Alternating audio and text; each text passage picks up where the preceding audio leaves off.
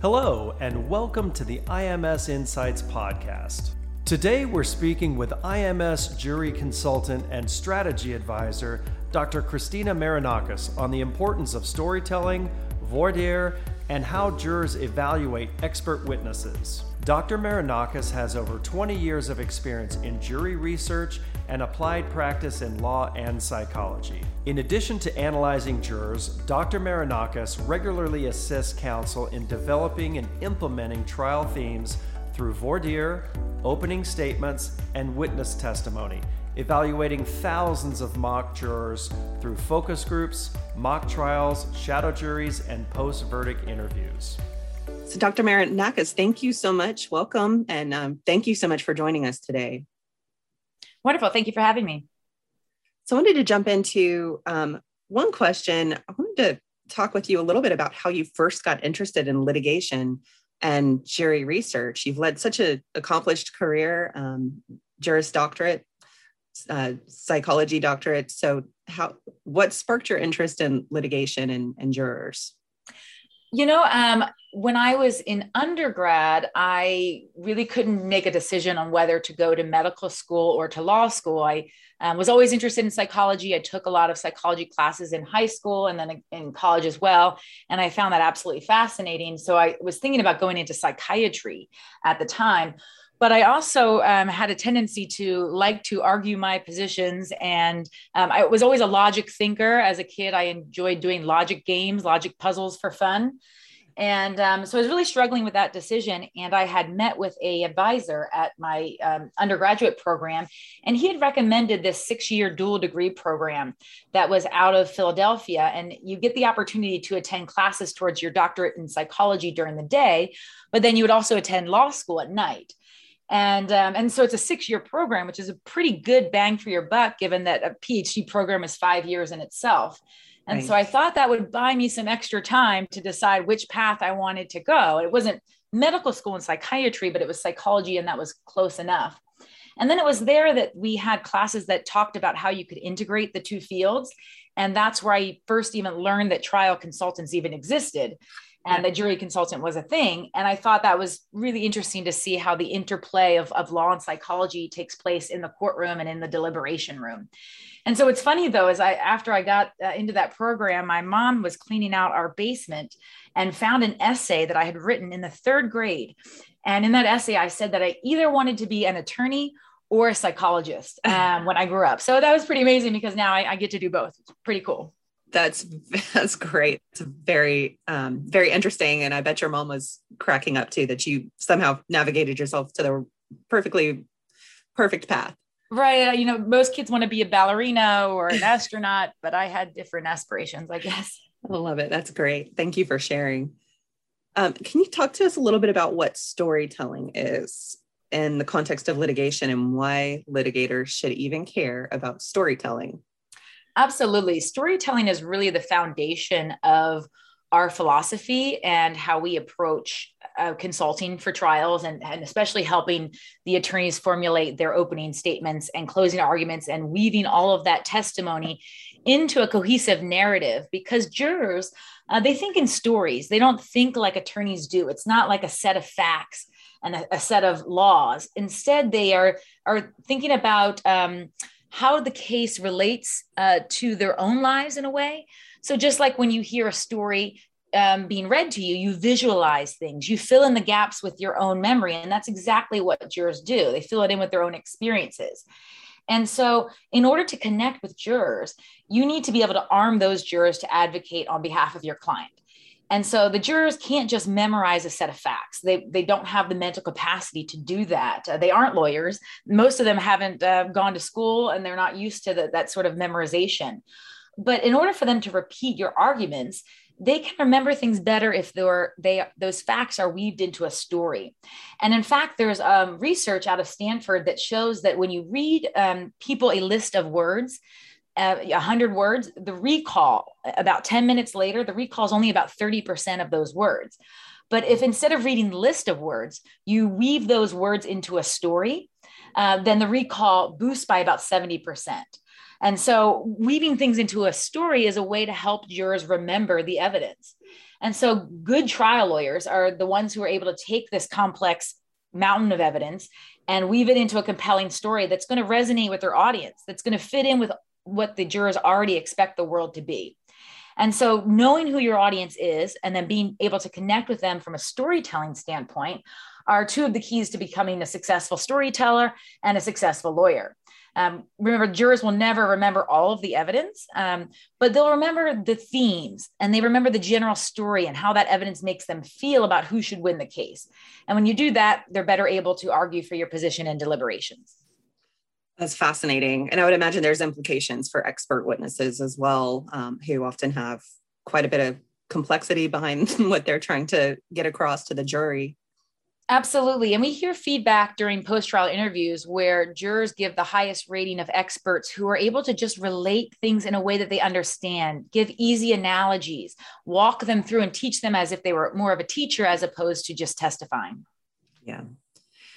Um, you know, and you're kind of hitting on what sound like some fundamentals and how really how people, but especially how jurors learn, process information, remember, make decisions. Are there some fundamentals that you typically share with clients? Right. Um, there's learning the motivation and theories that are in that aspect of psychology also apply to jurors. Jurors are people, and all people require four basic steps to learn information. They need to have attention, they need to encode the information then they need to store it in their minds and then they have to be able to retrieve that information at a later time. And that applies just to the situation of, that we have with jurors. Uh, you need to get jurors to pay attention and hear you out. That's the first thing. Get their, their attention. And so we recommend to our clients to use uh, mixed media. So don't just stick with a PowerPoint, but also use a flip chart and use the Elmo. Keep it interesting and, and keep yourself moving around the room also with expert witnesses, if the court allows them to, we recommend they stand up, walk over to the flip chart, use that to teach. And that really keeps people engaged. That's the attention aspect of learning. Second, the jurors have to assimilate that information, or, or psychologists call it encoding. And in order to do that, they have to take the new information and incorporate it into their existing schema. People have an idea of what they expect the world to be and, and their experiences. Uh, you ha- that's how they see the world. And the information you give them has to fit into that.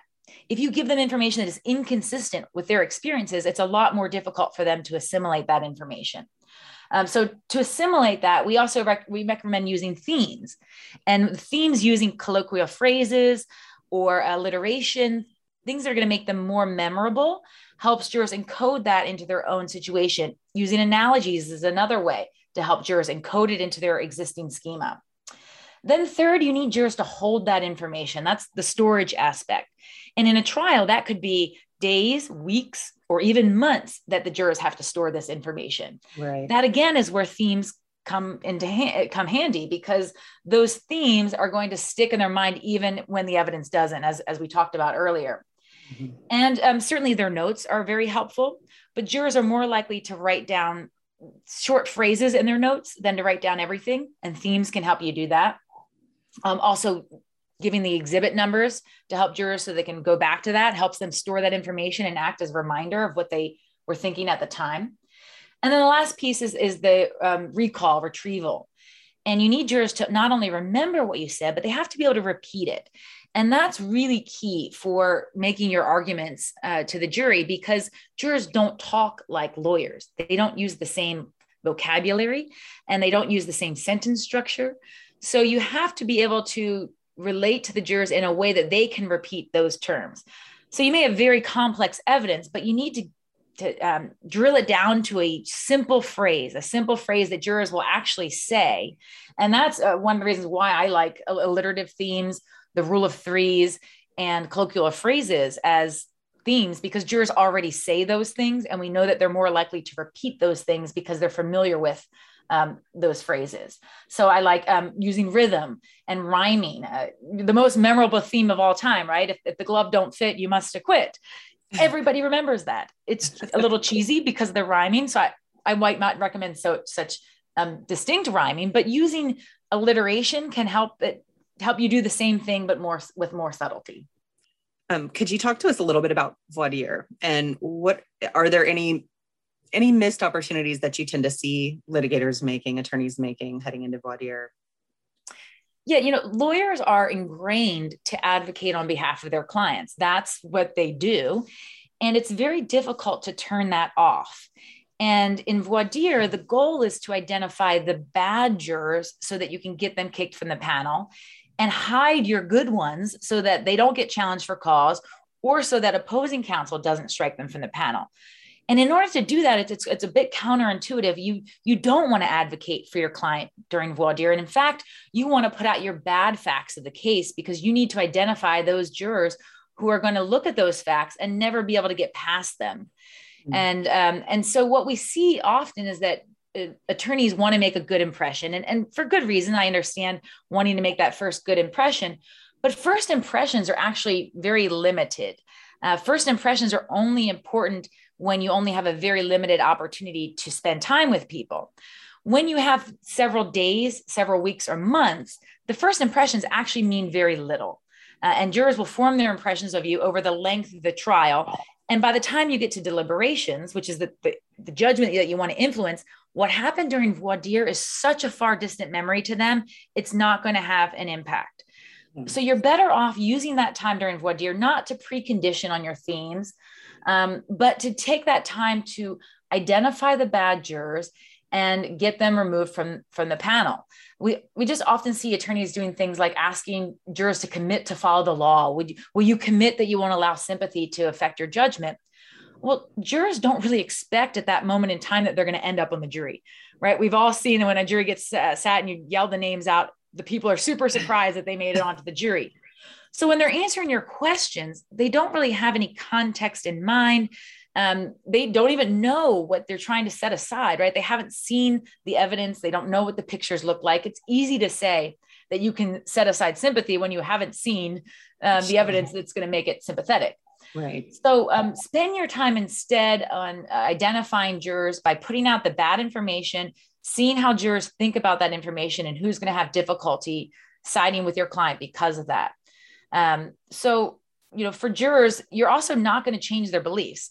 You see so, so many lawyers that want to try to drill in their themes during opening statements and um, and convince jurors to give that their client is different you know? Instead of saying who thinks corporations put profits above safety? You would acknowledge that some not all corporations do that and there's some very good corporations out there because they're trying to defend their client um, but you're not going to change a juror's views about corporations in those five minutes. Yeah. Um, jurors' views have been shaped their entire lives since they were young children it's hard enough to change people's views when you have evidence uh, to support that. You're not going to change views just based on the questions that you're asking in voir dire. So instead, identify the people that have those negative views and just instead of trying to convince them during voir dire, get them off your panel. Yeah. That, start with a jury that's already on your side. So, can you tell us um, a little bit? I want to kind of spend a talk from jurors um, to how jurors tend to evaluate expert witnesses. What do they What do they look for? Um, confidence certainly is important. Um, confidence without being cocky. So jurors want to see that a expert witness is knowledgeable about their subject matter, but is also willing to concede when they don't know things or when things are outside of their expertise. Nobody likes a know-it-all. Um, so if experts stick in their lane and, and show confidence in belief in what they're saying, but also giving acknowledging um, where there might be some differences in opinion within the industry or the, the state of the science is uncertain acknowledging those things make, makes the witness ultimately more credible and more trustworthy and then communication is the other aspect so i say confidence and communication there's that alliterative theme ah. Uh, confidence and communication are key for expert witnesses expert witnesses are so knowledgeable about their subject matter that sometimes they have difficulty translating that into juror vernacular um, their peers, their colleagues are usually on the same educational level and the same experience as they do. And they have difficulty relating to different people who don't have those experiences, who maybe don't have a college education at all.